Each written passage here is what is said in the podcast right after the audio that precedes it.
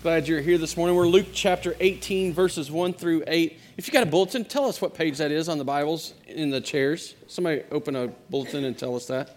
877. 877. Thank you. I should have thought about that beforehand, but you know, that's how we roll just adapting as things come. So, hey, I, let me just encourage you to turn to that. Either find us on the YouVersion live event.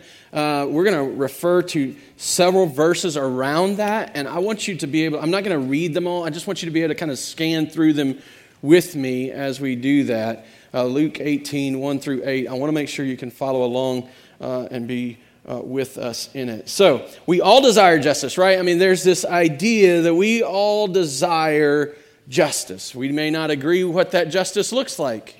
We may not agree on the means of achieving that justice, but none of us appreciate injustice. None of us appreciate things being done wrong to someone else. Uh, but we can, even in all the different views of justice, we can agree on the fact that we long for justice. Just look, look around today.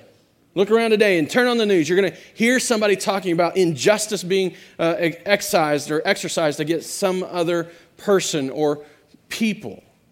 You turn on the news, you hear about things, everything from systemic racism to, to some crime being perpetrated against some victim or just interpersonal conflict. And that raises something in us. I mean, we feel the, the sense of injustice and we want to see wrongs made right. I mean, just as an example, there's, there's, there's different ways, though, that we come at this. And so, just as an example, let's just consider some of the current events. Now, on the one hand, you turn on the news and you're going to hear people that are uh, uh, screaming about the injustice of statues being torn down because they, they represent national history. But the other side of that argument is, is that there's these people that think it's an injustice for those statues to continue to stand because they represent slavery and racism. Maybe not quite as current, but just as hot button an issue in our culture today is the, is the, the, the gay couple that thought that, that they wanted a particular baker to bake them a cake for their wedding and they thought it an injustice when the baker refused. But on the other side of that issue, there was this baker who thought it was his constitutional right to refuse. And he felt it an injustice to be sued for something he thought he had a right to do. There's a common thread that runs through all those things is that's that people desire justice. We don't want to live as victims. We don't want to be victimized, and we don't like looking at and thinking of victims. We may not agree how to get there. We may not, we, we, we may not uh, uh, agree what it looks like to achieve justice. We may not agree on what justice actually is, but we all can agree that we want justice. This desire for justice, wrongs to be righted, injustice to, to end it's not something we just read about in the news, right? I mean, it's something that's personal to every one of us. In fact, even as I mentioned those events, it may have raised your sense of injustice and your desire for justice because these are two very divisive and polarizing perspectives. And it's likely that there are people on the different sides of those views sitting in this room right here, right now but you feel the tension and you wish for justice. The problem is, this is the reality that we live in. This is the sin sick world that we exist in day to day. And we don't have to go far to find people dealing with injustice. Maybe even this week you've endured that yourself. You felt victimized. You felt taken advantage of. You've suffered some wrong at the hands of another person. There's hope. There is hope. There's hope that everything will be made right. There's reason to keep seeking justice, not because we can attain it on our own, not because we can find it or it will be provided by some earthly means, but because our just God has promised that He will bring justice to His people. There is hope. Because our God, our just God, has promised to bring justice. Now, from his teaching on the kingdom that has come and is coming, Jesus is going to make this promise. He's going to turn and make this promise, calling his followers to pray and not give up. It's really what we're working towards today. Luke chapter 18, verses 1 through 8. Follow along as I read these verses. And he told them a parable to the effect that they ought always to pray and not lose heart. He said, In a certain city there was a judge who neither feared God nor respected man. And there was a widow in that city who kept coming to him and saying, Give me justice against my adversary. For a while he refused, but afterward he said to himself, For a while he refused, but afterward he said to himself, Though I neither fear God nor respect man, yet because this widow keeps bothering me, I will give her justice, so she will not beat me down by her continual coming. And the Lord said, Hear what the unrighteous judge says? And will not God give justice to his elect who cry to him day and night? Will he delay long over them? I tell you, he will give justice to them speedily. Nevertheless, when the Son of Man comes, will he find faith on the earth? We pray and persevere until Jesus comes. We pray and persevere until Jesus comes because with Jesus comes justice for the people of his kingdom. There is hope for the justice that we desire. There is promise for the justice that we so long for. We desire for things to be made right. We, we long for evil to end. We long for suffering to cease. Many of us, maybe most of us, many of us look for this justice in all the wrong places. We seek to achieve it on our own. We seek to, to work it out by our own means or, or count on some fallen, unjust system of the world to, to, to, to, to make everything right for us.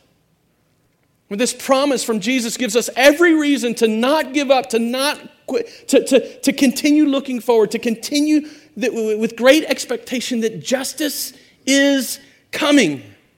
The provision of justice will be given.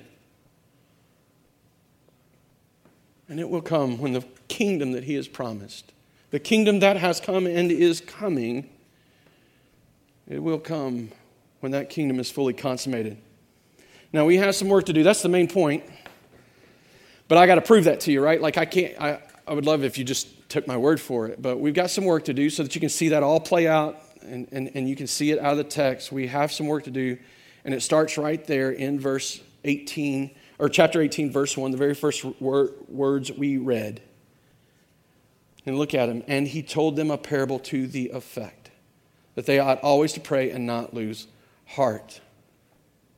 Luke doesn't give us any kind of indication that the, that the scenery changed or that, that this is a separate circumstance or that something happened and, and this is a, a whole nother time that Jesus is teaching. And in the context, as you look at it, there's this eschatological, or I'm sorry, there's this end times perspective. When Jesus returns, will he find faith on the earth? There's this whole topical connection to the passage before it. In fact, most people that I read from see this as, as, as an extension or even the climax of the teaching that we looked at last week in chapter 17, verses 20 through 21. So, if we're going to understand this parable, before we can go forward to the parable, we've got to kind of look back at what we studied last week. Now, for you that were here last week, this is going to serve kind of as a, a review or a reminder. You will, you will remember Matt talking about this, this kingdom, this better kingdom that Jesus is building. He painted this picture of the, of the beautiful king, the, the better kingdom. If you weren't here, you don't have to feel left out because we're going to take just a few seconds or actually a few minutes and kind of walk through those verses. Uh, we're not going to read them all, we're just going to kind of scan them. And so, just if you will, look back at chapter 17 as the you know just the, the verses before beginning in verse 20 we see jesus being asked by the pharisees when his kingdom would come when's this going to happen when is the kingdom of God coming? And, and he doesn't give them an answer I think that they expect. I think he kind of surprises them, but he says in verse 21, you'll, you'll see, he says, it's here. The kingdom of God is in the midst of you. It's here now. It's come. It has already come. You're, you're, you're in its presence. Now, I'm not going to go into all of that. Matt dealt with that last week, but I want you to see that there's this picture of a kingdom that has come.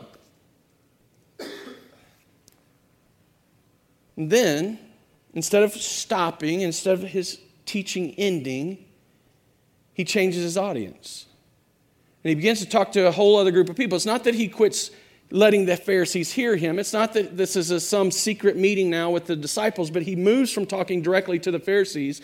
But in their hearing, he begins talking directly to his disciples because there's more that they need to learn about this kingdom. And so he begins telling them about the fact that even though the kingdom has come, in verses 22 through 37, Jesus lays out the kingdom that is coming.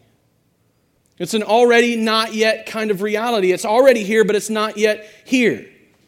And I know that seems kind of crazy and confusing in our head, but this is, a, this is an eternal kingdom. This is God's kingdom. It's, it doesn't have to live up to what our standard, standards are. But he describes it. And so I would just summarize it for us today. I would summarize it in this way, just so we've got something to build out from. The kingdom of God has come. That's the first couple of verses. The rest of it is, but we are waiting for it to be consummated. And you can see how that works out in verses 22 through 37.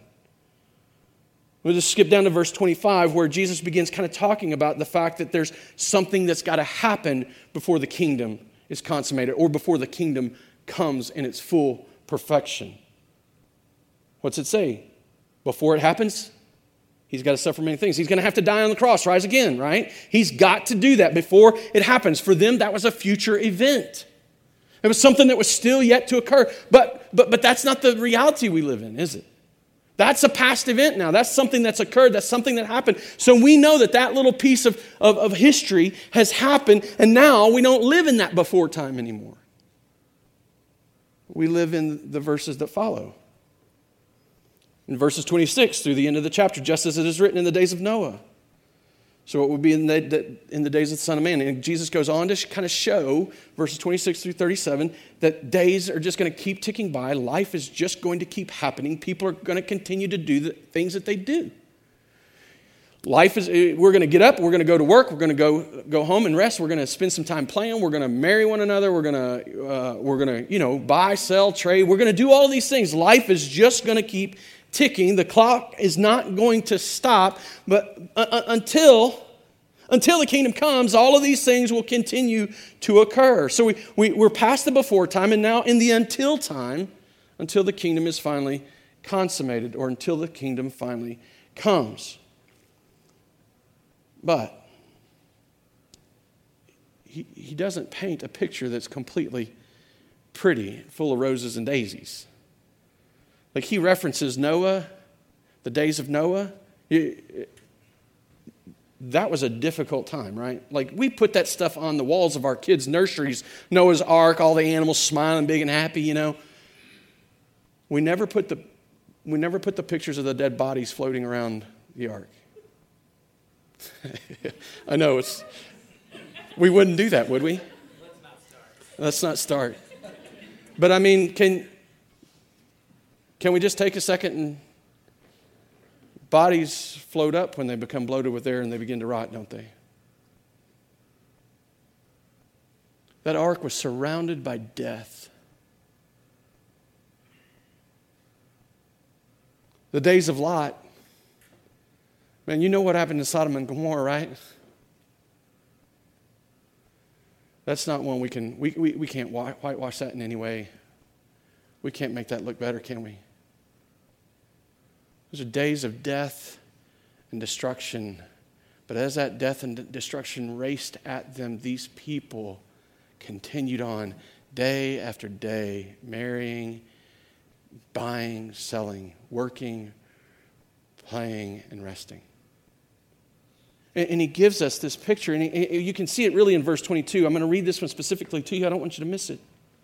He said to the disciples, The days are coming when you will desire to see one of the days of the Son of Man, and you will not see it. He paints this that phrase, and then with this, this, this illustration of Noah and the days of Lot, and he paints this picture of this ominous existence, this dark and difficult time.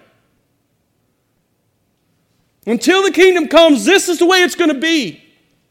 You're going to look around and you're going to see brokenness and you're going to see darkness and difficulty and you're going to long to see the days of Jesus. You're going to long for his kingdom. You're going to long for justice. But you're not going to see it. It's, not, it's going to be beyond your grasp. There's this ominous reality that he says we're going to exist in. In verse 32, he doesn't just leave us in this ominous reality, he, he, he leaves us with a warning. In the midst of all this darkened difficulty, all this, all this evil and suffering, he leaves us with this warning remember Lot's wife, who, when she looked back, was destroyed. And he warns his disciples do not look back. Do not look back. Do not turn back to the old ways. Do not look back at all to those things. Until he comes, life will just keep ticking by. Suffering and, and, and, and, and sin and evil will continue. You will long for the days of Jesus, but you will not see it amid the difficulty and darkness. You continue longing for and looking toward the day of Jesus' return. This is where we live.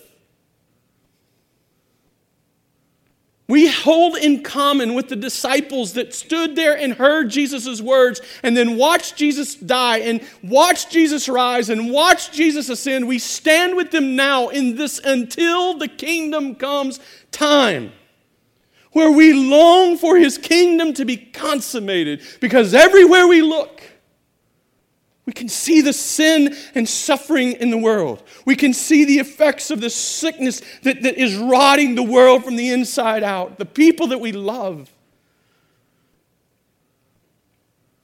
It's not just out there, it's right here in each and every one of us. Every time circumstances cause us to recognize our powerless position in the world. And these things are too big for us.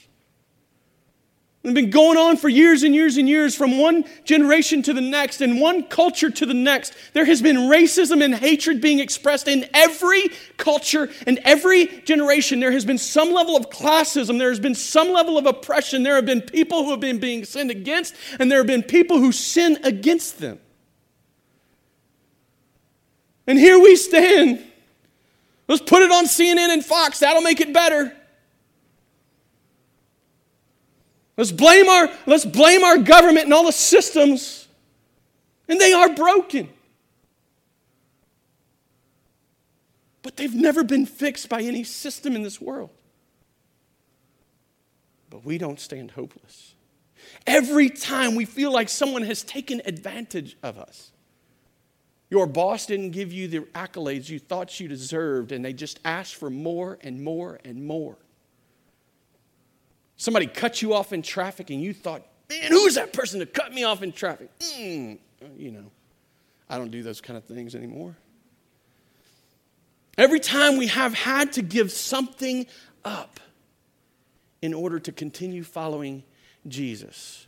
Every time we think we deserve something, the world tells us it's ours to have, and yet it's not within the, the realm. It, it, it would be sin against God and his, uh, and his Savior, our Savior Jesus. It would be sin against Him, sin against others. Every time we've had to make a decision to give something up to follow Jesus, we can sense what it is to long for justice.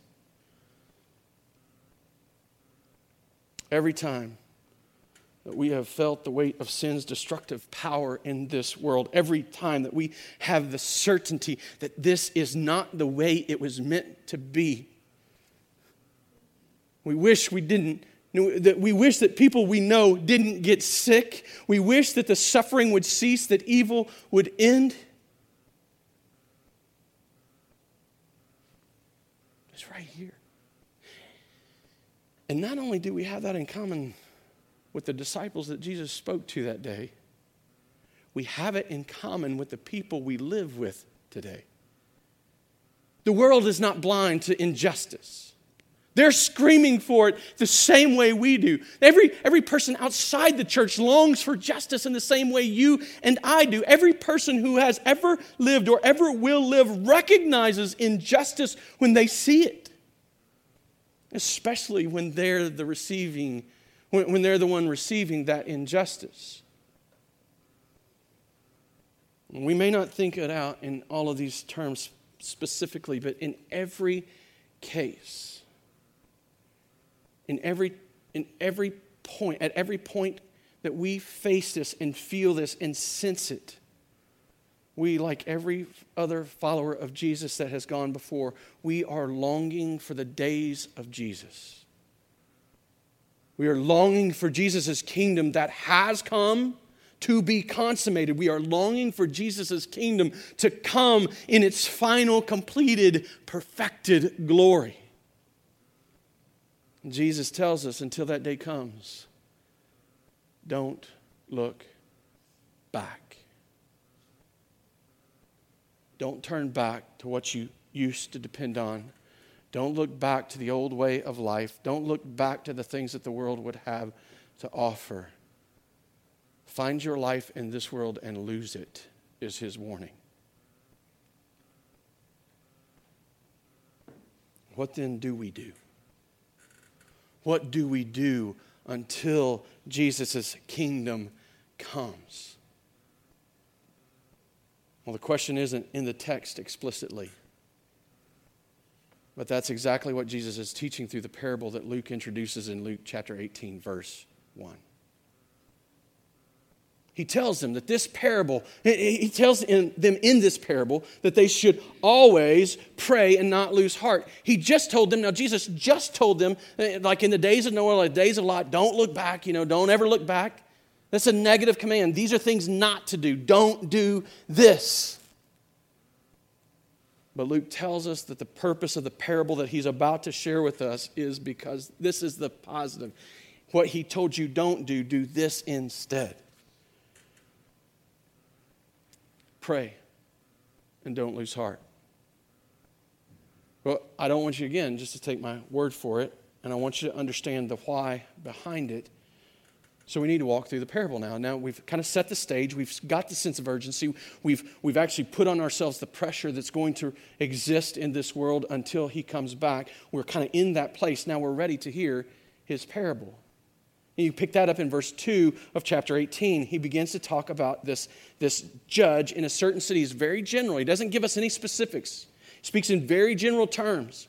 In a certain city, there was a judge who neither feared God nor respected man. There was a widow in that city who kept coming to him and saying, Give me justice against my adversary.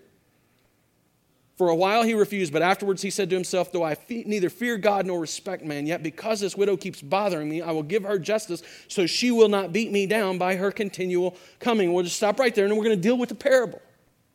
There's three characters that we're introduced to. One of them is kind of, is kind of off to the side. We don't really get to see them, but I'm going to start with that one, and that's the adversary. This is the person that causes injury, either physical or emotional. This is the person that sins against someone else. Sometimes these adversarial relationships are, are direct opposition. Like the white supremacist that stands against everybody that doesn't agree with white supremacy, right? Like a Nazi against everyone that's not Nazis. That's, that's direct opposition. But other times, these adversaries are much more subtle. And they happen within the relationship or in, within a relationship. The husband that says, I love you, and then commits adultery. That's sin against the spouse. That's an adversary. So, racists, adulterers, thieves, murderers, gossips. You know, those people who say to your face that they love you or they think, think you're great, and then they turn around and behind your back to everyone else, they tear you down. Those are adversaries. The list could go on. But the truth is, sometimes, sometimes we've been the adversary.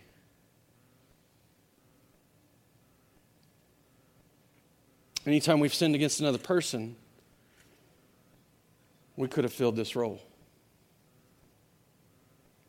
I think in the whole context, Jesus would say he doesn't want his people to be the adversary. The next character I'd like to introduce you to is the unjust judge. It states right out, I mean, he's pretty clear.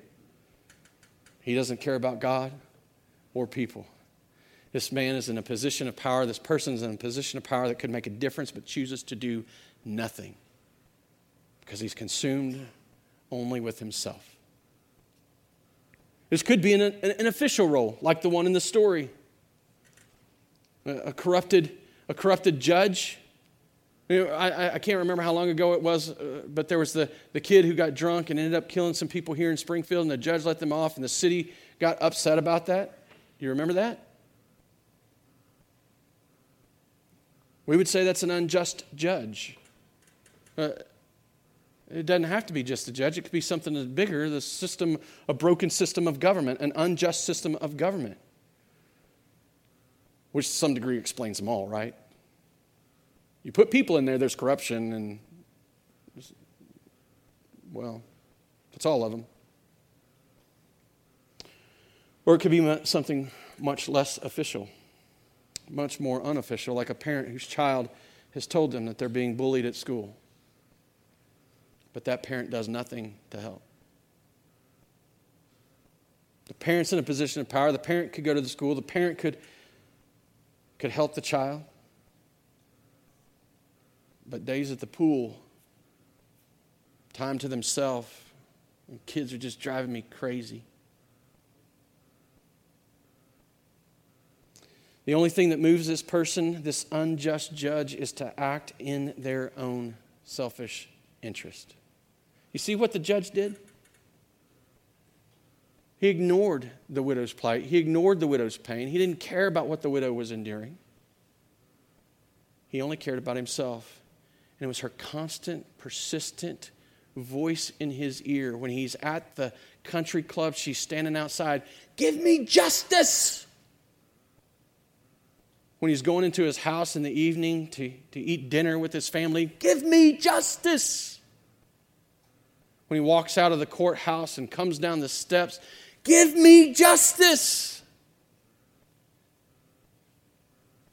He couldn't care less until it began to make him look bad. Literally in the text, it, it, it, reads in our, in our version, it says, it says um, uh, that because he didn't want to be beaten down by her continual coming, verse 5, he didn't want to be beaten down by her continual coming, he, he finally did something. Uh, literally in the original language, he, he, didn't want to, he didn't want to have his eye blacked. He didn't want to have his face blackened like she was beating on him. This is a, a boxing metaphor. We kind of talk about it in terms of, uh, I got a black eye. That means, you know, I was made to look bad.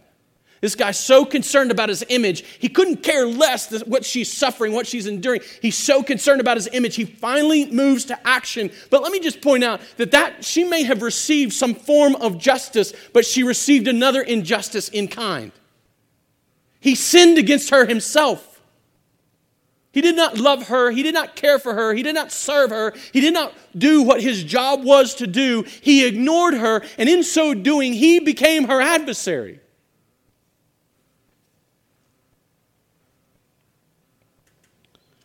The unfortunate reality is that at some point or other, we have all been in a position where we could have helped, where we could have worked justice and we chose not to. And I think if you could ask him today, Jesus would say, My followers are not to be the unjust judge.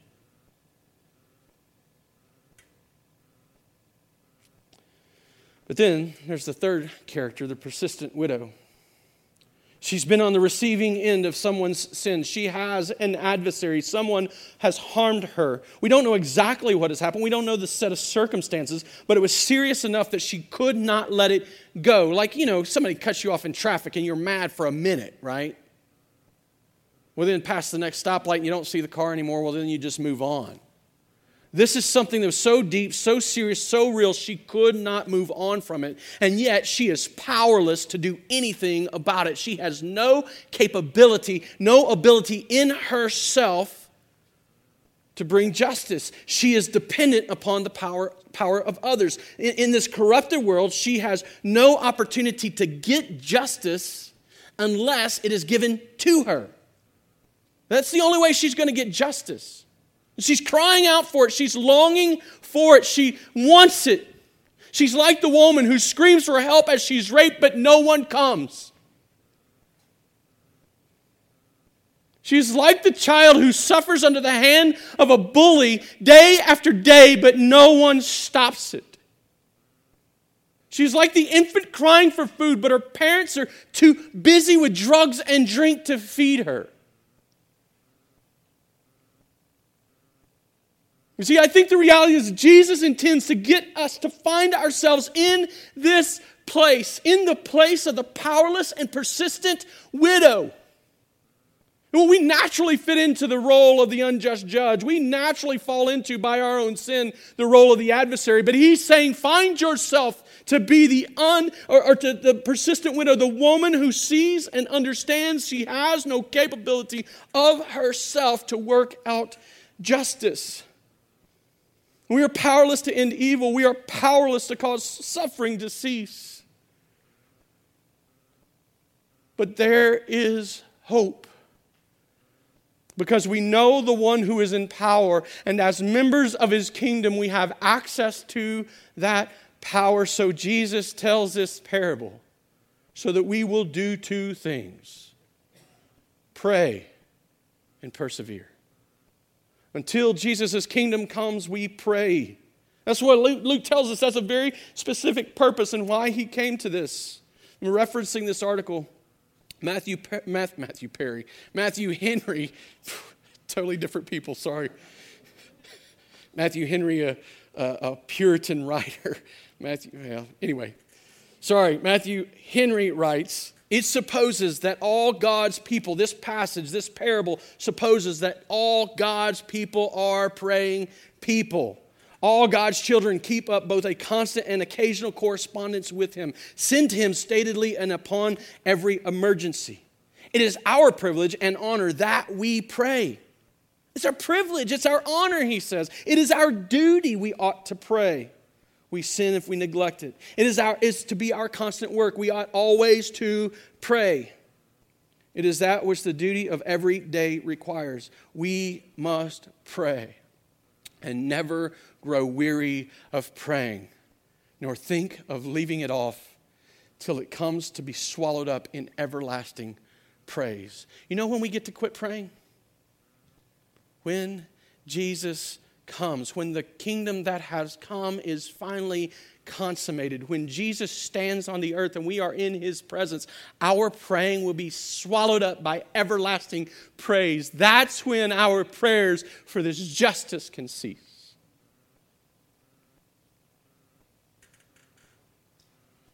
But I wonder do we pray like this? I, I, would suggest that many of us don't feel like we know how to pray or even what to pray. Well, I would suggest, in the context of this, that you pray for justice. You were promised that God will answer that prayer yes. It may not happen exactly in your time frame, but Jesus says, pray and persevere, keep on praying, and God will bring justice to his elect. He just promised you, if you pray for that, you will receive it. You get to pray something you know God's going to answer affirmatively. There's other tools that can help you learn how to pray and what to pray. You can follow some of the acrostics like acts, adoration, confession, thanksgiving, supplication adoring God, confessing sin to God, thanking God for forgiveness and His work in the world, supplicating or, or, or, asking God on behalf of yourself and others to work, seeking justice. There's another one pray, P R A Y, praise God, repent of sin, ask God to work on, on your behalf and others, on the behalf of others and then yield. Submit to God that He will answer and trust that His answer is bigger and better than what you would do. Acts or pray, two good tools, two good acrostics that will help you learn how to pray. Use the scriptures as your guide to praying. Pray the prayers of Scripture. It's pretty, pretty straightforward. I heard this, I think it was, it was either Sam Storms or, or uh, I can't think of his name now. Uh, man, I have a lot of respect for him. But I, I, I, Ray Ortlund. I'm pretty sure that it was Ray Ortlund. He said, Hey, pray the prayers of Paul in Scripture. Pray the prayers of Scripture. When you pray those prayers, it's like God put them in the Bible, like they're pre approved prayers, right? So it's, it's prayers He's going to answer, it's prayers He wants to work in. Pray the prayers of Scripture. Uh, a couple of weeks ago, Chris Estes showed you a book that we have used uh, around the church, Praying the Bible by Donald Whitney. Get that book, it'll help you understand how to pray the Scripture, to, to read the Scripture, to pray the Scripture, and to, to, to talk to God through His Word. Now, maybe one pretty revolutionary thought, something new that nobody has ever thought of before, because, you know, that's how I roll. How about you just use the Lord's Prayer? There's basically six requests. I'm showing you three fingers. There's six requests basically in the Lord's Prayer. Well, uh, list them out. And then you don't have to recite them word for word, but ask God, honor God, seek His exaltation, Ask for his will to be done in his kingdom to come. Ask for his mission to be completed. Ask for his will to be accomplished on earth as it is in heaven, seeking justice on the behalf of, on behalf of those who, su- who suffer injustice. And then you move to the second half, and the second half is about praying for your daily need, praying for forgiveness and protection from evil. It's all these things, this life that we live in this time that we live until the kingdom comes, we pray. There's six basic requests that will fit every prayer in the Lord's Prayer. Just take it and use it. That's why Jesus gave it to us. When you pray. Well, when should we pray? Always. It says the, in verse 1 that they always to pray, that they ought always to pray and not lose heart. There's this sense that there's this ongoing prayer. I don't think that Jesus means that every word is a word of prayer. Sometimes we have to talk to other people, right? I mean, when the guy cuts you off in traffic, you got to scream at him. That's probably not the best example, but there are times we have to talk to other people. There are times that our thoughts are going to be captivated, captivated by other things. But we should continually move into prayer. At every opportunity, we should pray. I think, I know it was, Matthew Henry another time said prayer time must be kept as duly as mealtime. Like, we're not missing meals, right? Maybe you do, I don't. Uh, these regular things of the day, we're making sure they're kind of set aside. There's going to be times you need to be in the prayer closet where you're totally shut off, where you're totally uh, uh, isolated with God, that your thoughts can be toward Him. But there are times when you're walking in the world, you see injustice and you pray. There are times when you're walking in the world and you're just living day to day and you are depending on God in the midst of that situation because you are suffering some injustice, because you are dealing with some difficulty that you recognize you are powerless to do anything about. So we pray. We don't quit praying. Until Jesus comes, kingdom, until Jesus' kingdom comes, we pray. Until Jesus' kingdom comes, we persevere. Persevere and pray. And in prayer. Like we just after it, just on it. We're thinking about it. We want to, we get to it, right? We're not setting it aside till we go to bed. I got to catch up on shows on Netflix, so I'll spend some time watching them. I'll, I'll pray when I, when I get to bed. Uh, I, I'm not saying don't ever sit down and watch a show and let your mind rest. That's not what I'm saying. But if the default of our life is to always move to shutting our mind off and we're not taking the opportunity to pray, that's not the perseverance in prayer that Jesus is calling us to. Persevere, just like the widow, we take every opportunity to call on God and ask for justice. We ask for his kingdom to come and finally be consummated, to be finally completed in all of its perfect glory. we persevere in looking forward to that day. He said, Don't look back. Keep pushing forward. Persevere in this. Do not give up on your longing for this, your desire for this. This is where all wrongs are righted. This is where injustice is made an end. This is where justice is served, where all suffering ceases and evil ends. That's in the coming consummated kingdom. And so we persevere, we push on to that day. Why? Why would we do it? Look around, it's so, so dismal and dark. It's only getting worse. It seems so difficult. Why in the world would we keep going? Because he promises us that the Lord will hear and give justice to his elect. This is verse 7. And will not God give justice to his elect?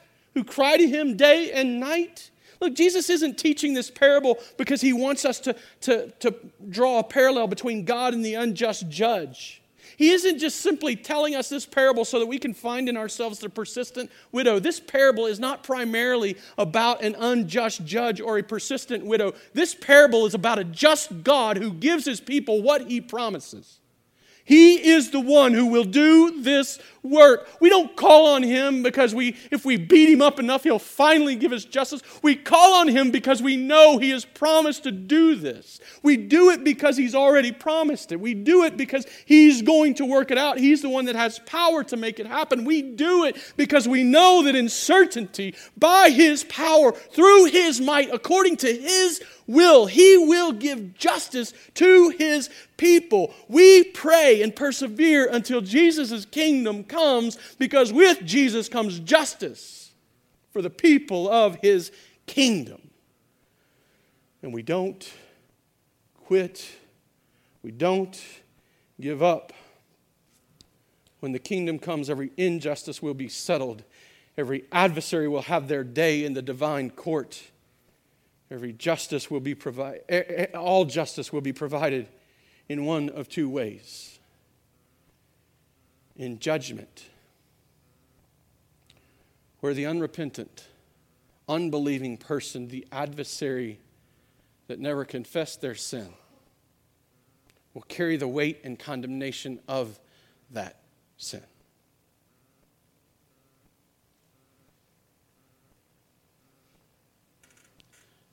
I need to just take a second because there's a reality.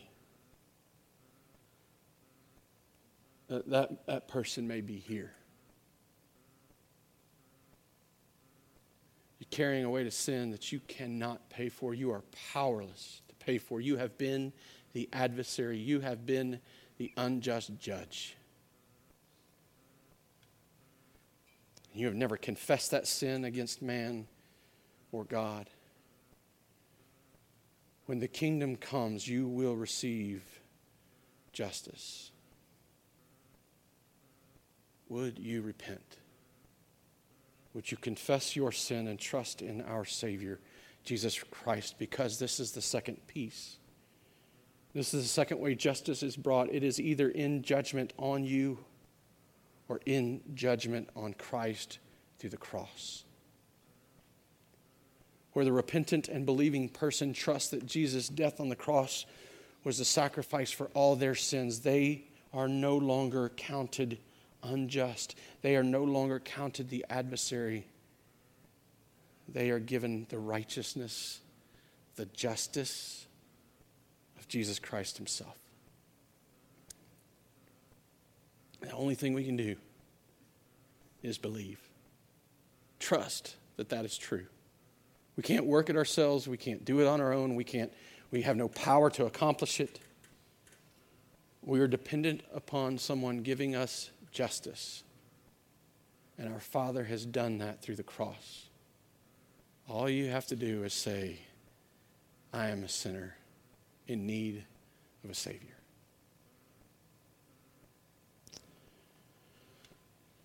Until His kingdom comes, we pray and we persevere. Or, in the words of Spurgeon, keep your eye simply on him. Let his death, his sufferings, his merits, his glories, his intercession be fresh upon your mind. When you wake in the morning, look to him. When you lie down at night, look to him. Oh, let not your hopes or fears come between you and Jesus. Follow hard after him, and he will never fail you. He will bring you the justice that you so desire. And the parable ends with a rhetorical question. We don't get to hear the answer, but I think it's left for us to answer. When Jesus returns, will he find faith on the earth? Will he find us praying and persevering because we believe that in him all justice is served? Will we continue looking to his kingdom? Will we not look back? Will we not turn back? Will we not seek to find our life in this world? Will we keep persevering toward the coming, consummating day of his kingdom? And will we pray to Him and Him alone for justice? If He comes back right now, in this moment, is He going to find you praying and persevering? If He waits a week, or let's say 10, to that point where you can't even recall the passage that this sermon was preached from, will he continue finding will he find you continuing in prayer and perseverance? What if he lingers and he doesn't come and consummate his kingdom for generations will your legacy lead to others praying and persevering until the coming of his kingdom? What's he going to find when he shows up? Let's pray. Father, we're grateful for the cross, grateful for the truth that comes and convicts, and grateful for the grace that it bestows upon us and shows us the hope we have because of your work through your Son, Jesus, for your sacrifice. Would you move on our hearts today? Would you show us? Our hope is not in making this world better, but looking to the day when you make this world new. I pray these things in Jesus' name. Amen.